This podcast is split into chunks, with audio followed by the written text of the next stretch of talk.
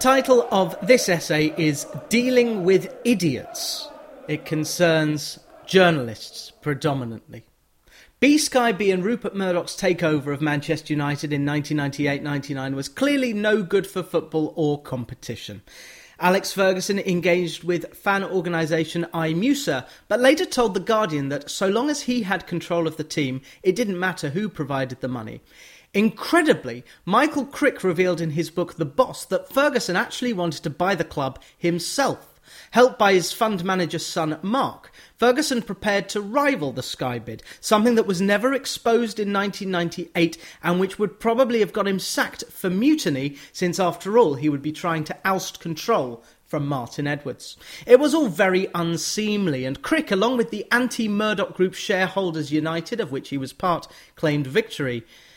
For that reason, I could briefly hold a share in Manchester United thanks to my uncle Ivor's gift until the Glazers seized it off me and used it to leverage the debt against future success. Success is why the Glazers needed Ferguson. After the success of the treble win, Ferguson wrote his latest, sixth memoir, Managing My Life. He was given a million pounds advance and wrote it over the course of 18 months with the journalist Hugh McIlvanney. Extracts went to both The Sun and The Times after Rupert Murdoch paid another £650,000. The book is long and full of omissions, with particular bitterness shown towards Brian Kidd, but it did the job nicely, selling 325,000 copies combined in the hardback and paperback. The hardback sold double what the paperback did. This was especially useful as Ferguson would soon stop giving the time of day to the BBC and to many print journalists. According to Jonathan Wilson's book, The Anatomy of Manchester United, in the year 2000 it no longer seemed that if you had 15 chances and the opposition 5, you would win more often than not.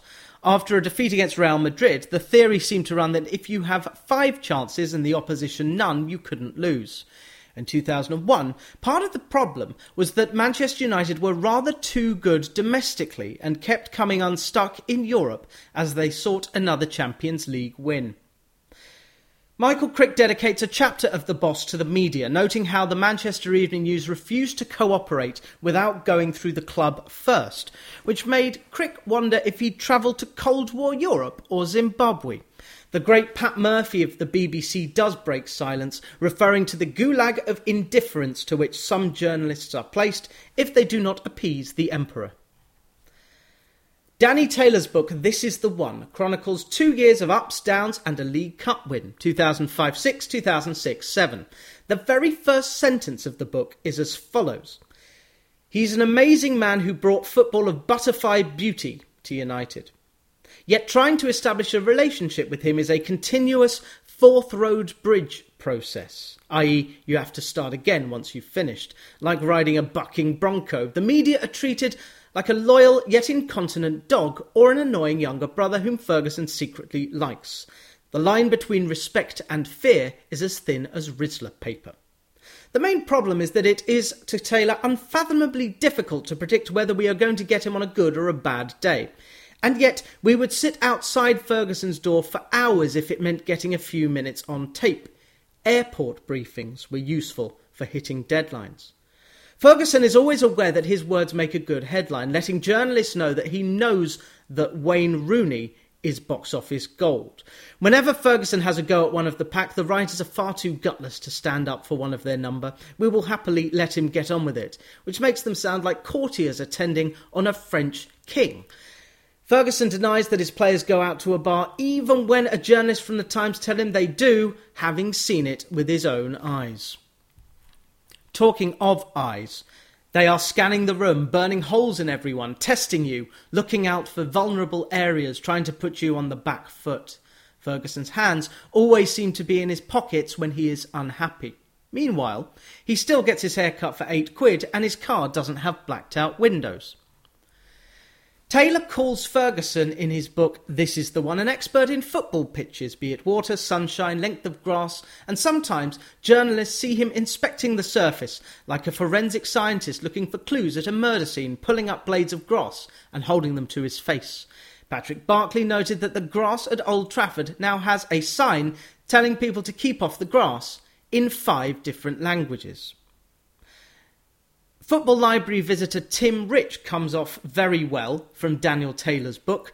At one stage, Rich recognises Glenbuck Cherry Pickers, Bill Shankly's old village pit team, which Ferguson references. He can switch from fury to good humour in the space of 60 seconds. At one stage in the 2005 6 season, he reminds Taylor of the captain of the Titanic, waving away all warnings and driving full speed ahead. Instead of the treble winning midfield, he has to make do with Darren Fletcher, John O'Shea, Alan Smith, and Kieran Richardson. Brilliantly, Taylor calls United the football equivalent of the Rolling Stones, struggling to find their old magic, a little frayed around the edges. No satisfaction. It is not the autumn of Ferguson's career, but the harsh and unforgiving winter. Even in the good times, he likes to keep his distance from Ferguson. The caricature is of a flint faced authority figure, steam shooting out of his ears as he stands in the dugout, menacingly chewing gum, ranting at the fourth official, and pointing to his stopwatch. Yet that is exactly what it is a caricature. Humorously, Professor Damian Hughes copies this and the next paragraph verbatim without attribution in the introduction to his own book. Someone tell his friend Jake Humphrey, with whom Damian has just released a book based on the podcast series High Performance. Ferguson is a natural storyteller. He gets jazz and has a wide knowledge when it comes to food. His press conferences can be tense, joyless affairs, crackling with friction. He can be impregnable, leaning back, hands behind his head, bored and fidgety, abrasive to the point of being monosyllabic, and so downright exasperating you could drop a flower pot on his head. He is not, however, an empurpled curmudgeon to Taylor, but a gregarious raconteur with an unstoppable enthusiasm for life. He will pick out a reporter who hasn't shaved or whose hair is a little unkempt and ask whether he's walked into an Oasis concert. He gets edgy when a reporter under the age of 40 shows up. Despite what Matt Busby told him, Ferguson would ring newspaper offices demanding to be put straight through to the editor after hearing that a reporter who works on his patch might be in danger of being made redundant.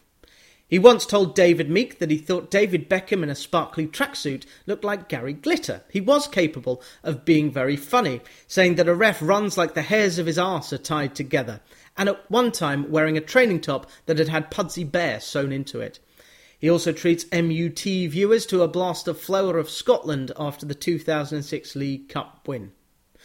Danny Taylor compliments Ferguson on eschewing cliches and speaking in plain English, but is critical of how MUTV is the only media organisation he indulges, stopping for five minutes after every match, answering a dozen questions, and then he's gone. Fortunately, a press officer records the interview and brings the tape to the press room so we can recycle his best bits. Then we jostle for position and hold our tape players to the television. It is an undignified process. When MUTV incurs his wrath, it is Blair refusing to be interviewed by Ant and Dec. Dave Anderson of the Press Association was not allowed into conferences because, incredibly, he asked too many questions. Anderson told Michael Crick that there is a schoolroom atmosphere, a climate of fear. The Daily Mail wasn't allowed in until their sports editor changed, and a total of six main newspapers have had dealings and fallouts. The Sun and the Mirror are banished two or three times a season. One Express reporter made a joke about Ferguson tampering with recording equipment. Ferguson accidentally turned it off, and the gaffer wanted a printed apology. A BBC producer called him pathetic, the fear he engenders, while Michael Crick also writes that one journalist shared out an exclusive to his colleagues so the finger of wrath would not smite him and him alone. At an FWA lunch for Premiership managers in Taylor's patch of the Northwest, Ferguson says not one word to the journalists, blanking us on the way out. After one conference, he knocks a set of tape recorders off the desk and into the wall, smashing one open and bringing the press conference to an end. It makes reporters think twice before asking something that he might not like. Taylor refers to the question with a capital Q, which concerns Ferguson's own position. The gaffer declines to respond to Ollie Holt, who dares to ask it. Taylor says it's like being in the tumbleweed moment of a cowboy film. Holt, very respected, collaborating with Troy Deeney on his recent memoir, wrote a piece calling on Ferguson to retire. Indeed, he should have retired in 2002. The intensity and volatility about modern football media often upset Ferguson, who it seems gave as good as he got. All told, Ferguson is a propagandist of genius obsessed with excellence. Fans treat the manager with veneration usually reserved for high ranking priests, except for the anti Glazer mob, to whom Ferguson says, Let me get on with my job.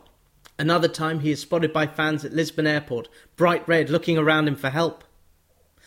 History has forgotten that Southend United knocked Manchester United out of the League Cup in 2006, even though Rooney, Ronaldo, Brown, and Mikael Silvestre played. The Southend local paper dedicated 20 pages to the victory. They also took Spurs to extra time at White Hart Lane. United went on to win 17 of 21 games, scoring about three per game, and won the Premier League in 2007 at least Freddie Eastwood became a quiz question because he scored the Southend goal. After beating Chelsea at Old Trafford, after beating Chelsea at Old Trafford, Ferguson takes a bow and throws his arms in the air, palms upward. The crowd roars. It's the first time he has overcome a Jose Mourinho team, and it's Chelsea's first league loss in over a year. The gaffer is aghast that no journalist can tell him the exact number of games in their unbeaten run. Weeks later, United are bottom of their Champions League group, not even slipping into the UEFA Cup. His fingernails give him away, they're bitten to the quick, notes Taylor. Ferguson's next press conference lasts 74 seconds and brings a mixture of laughter and anger, especially from the chap who drove 90 minutes to see this. Journalists cannot directly deal with players because of rules Ferguson's rules, which mean they have to go through press officers, agents, or image rights consultants.